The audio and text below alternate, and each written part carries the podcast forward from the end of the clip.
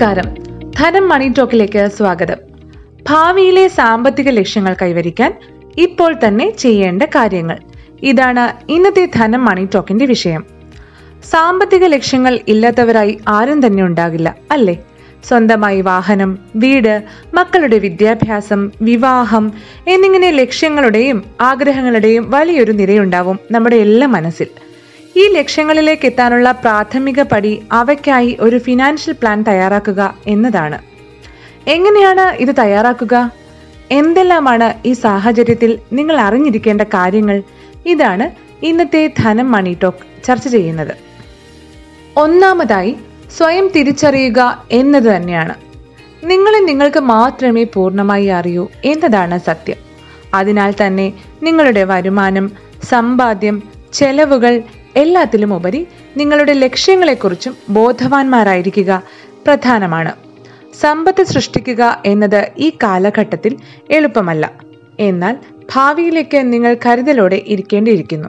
അതിനാൽ വേണ്ടതെന്ത് വേണ്ടാത്തതെന്ത് പൂർണമായി ഒഴിവാക്കേണ്ടതെന്തെന്ന തിരിച്ചറിവ് വേണം. എന്നിട്ട് ലക്ഷ്യങ്ങൾ നിർവചിക്കുക. ഭാവി എന്റേതാണ്.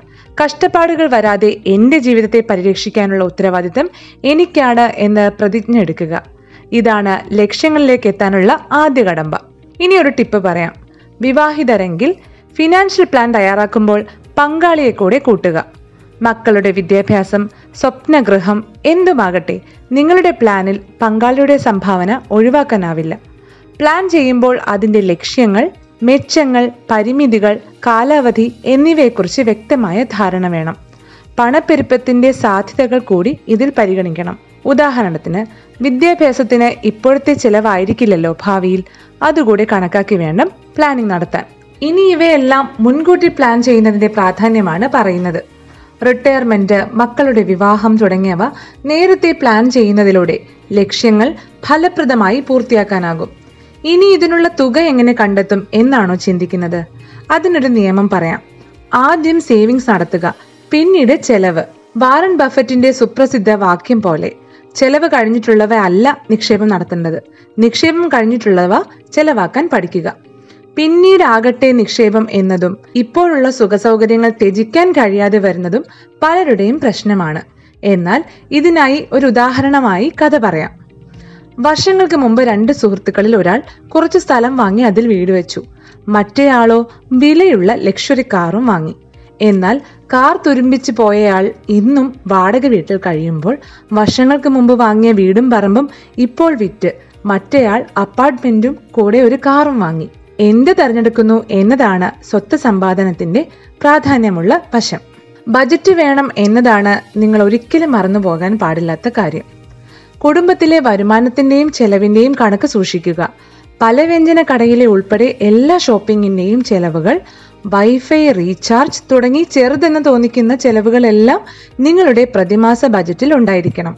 ചെലവുകൾ കണക്ക് കൂട്ടിയെങ്കിൽ ഇനി അവയെ മൂന്നായി തരംതിരിക്കുക. അത്യാവശ്യം ആവശ്യം ആഡംബരം എന്നിങ്ങനെ. വായ്പയുടെ ഇ എം ഐ ഭക്ഷണ ചെലവുകൾ വീട്ടുവാടക മരുന്നുകൾ തുടങ്ങിയവയെല്ലാം അത്യാവശ്യമായ ചെലവിൽ പെടും. Online shopping online food delivery app ഉപയോഗം നെറ്റ്ഫ്ലിക്സ് പോലുള്ളവ എല്ലാം അനാവശ്യ ചെലവുകളിലാണ് വരുന്നത്.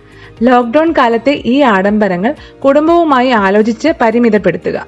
ക്രെഡിറ്റ് കാർഡ് ഉപയോഗം കുറയ്ക്കുക വൈദ്യുതി ഫോൺ ഇന്റർനെറ്റ് ചെലവുകൾ എന്നിവയും ഈ സമയത്ത് കുറയ്ക്കുക.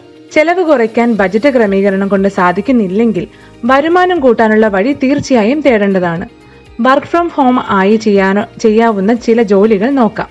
ഓൺലൈൻ ട്യൂഷൻ ആകാം ക്രാഫ്റ്റോ മറ്റോ ചെയ്ത് വിൽപ്പന നടത്താം. ഇതെല്ലാം ചെയ്യുന്നതോടൊപ്പം ചെലവുകൾ വരുമാനം എന്നിവ കൃത്യമായ ഇടവേളകളിൽ പരിശോധിക്കുകയും വേണം.